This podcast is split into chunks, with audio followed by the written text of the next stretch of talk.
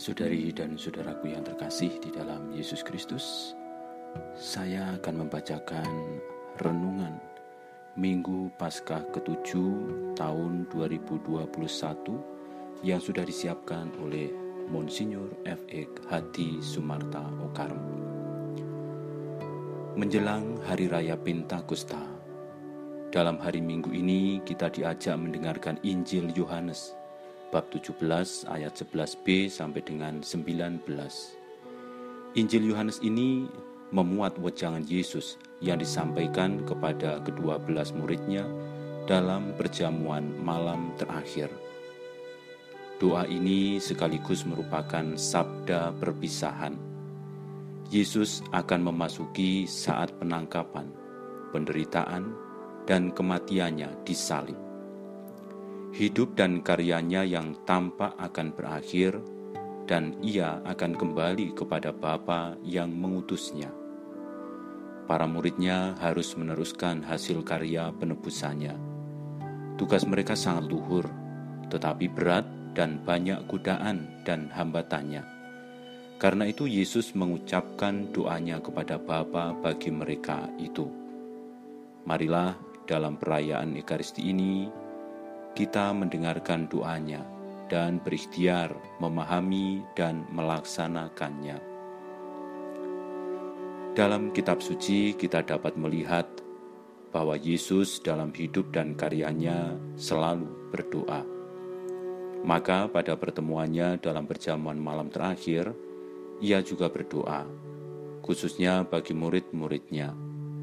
Kenyataan bahwa Yesus selalu berdoa untuk kita sungguh merupakan suatu sumber kegembiraan dan peneguhan harapan bagi kita.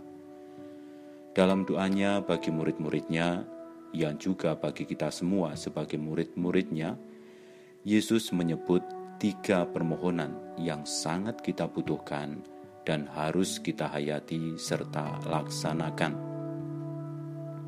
Pertama, Yesus berdoa supaya kita murid-muridnya bersatu Ya Bapa yang kudus, peliharalah mereka dalam namamu, yaitu namamu yang telah engkau berikan kepadaku, supaya mereka menjadi satu sama seperti kita.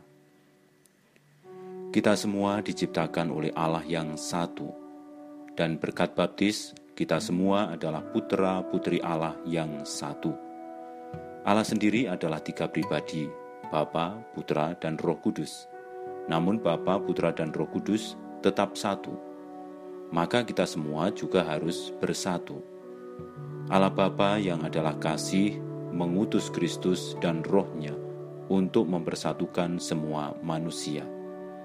Yesus dan rohnya membongkar tembok-tembok pemisah, baik antar bangsa, antar suku, antar sesama, bahkan dalam keluarga, gereja, yaitu kita semua dimaksudkan oleh Yesus sebagai tanda dan teladan perdamaian dan kerukunan. Gereja harus menjadi sakramen persatuan dan perdamaian. Dapatkah gereja kita disebut otentik, artinya murni sungguh sebagai persekutuan murid-murid Yesus, apabila di dalam gereja itu warga-warganya saling bermusuhan, terpecah belah, dan hidup penuh kebencian dan dendam? Yesus berdoa agar kita selalu bersatu.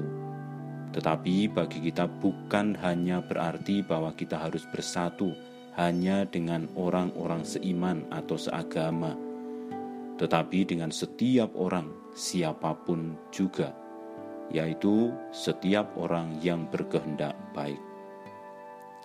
Kedua, sangat menarik bahwa Yesus juga berdoa Aku telah memberikan firman-Mu kepada mereka, dan dunia membenci mereka, karena mereka bukan dari dunia, sama seperti aku bukan dari dunia. Aku tidak meminta supaya engkau mengambil mereka dari dunia, tetapi supaya engkau melindungi mereka dari yang jahat. Kita sebagai orang Kristiani, pengikut Kristus, tidak diminta Tuhan supaya mengundurkan diri dari dunia dan memasuki suatu kelompok atau golongan tertutup, ibaratnya suatu ghetto, sebagai kelompok eksklusif dan tertutup terhadap orang-orang lain. Yesus justru mengutus kita ke tengah-tengah dunia sama seperti ia sendiri yang bukan diutus Bapa hanya untuk orang Yahudi. Yesus tidak mau menarik murid-muridnya dari dunia. Sebaliknya, mau menyiapkan dan memperkuat mereka untuk diutus pergi dan memasuki dunia masyarakat untuk menghadirkan keselamatan yang diberikan oleh Tuhan kepada dunia yang membutuhkannya. Artinya, di tengah segenap kesibukan dan aneka urusan di dunia, kita harus sadar untuk bersikap, berpikir, dan berbuat sebagai orang Kristiani. Artinya menjauhkan diri dari yang jahat dan hidup sesuai dengan pedoman hidup yang telah diberikan Yesus. Dan ia sendirilah teladannya. Dunia memang tempat di mana murid-murid Yesus harus hidup. Maka bagi semua orang yang hidup di dunia ini dengan segalanya yang baik, namun juga yang jahat, Yesus berdoa agar segenap pengikutnya dijauhkan dari yang jahat. Yesus mengajarkan doa permohonan itu juga dalam doa Bapa kami, bebaskanlah kami dari yang jahat. Ketiga, akhirnya Yesus berdoa, kuduskanlah mereka dalam kebenaran, firmanmu adalah kebenaran, dan aku menguduskan diriku bagi mereka, supaya mereka pun dikuduskan dalam kebenaran. Dikuduskan berarti ditujukan untuk melaksanakan suatu tugas yang direncanakan Tuhan bagi kita masing-masing. Namun, dikuduskan juga berarti diberi atau dilengkapi oleh Tuhan dengan rahmat dan kekuatan yang dibutuhkan untuk melaksanakan apa yang dipercayakan kepada masing-masing. Kita semua dan masing-masing dipanggil dan dikuduskan oleh Allah untuk mengambil bagian dalam karya Kristus. Kita diutus ke dalam dunia untuk menjadi saksi Kristus.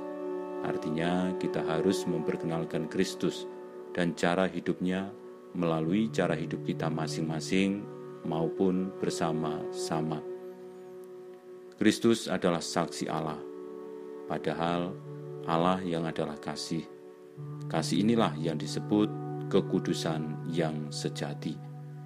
Dengan demikian, bila kita ingin menjadi kudus, yaitu agar dapat hidup dalam hubungan erat dengan Allah, maka kita dipanggil untuk hidup dan bertindak sebagai duta atau pembawa kasih Allah, seperti yang dilakukan oleh Yesus Kristus sebagai teladan penghayatan hidup kita sebagai umat Kristiani.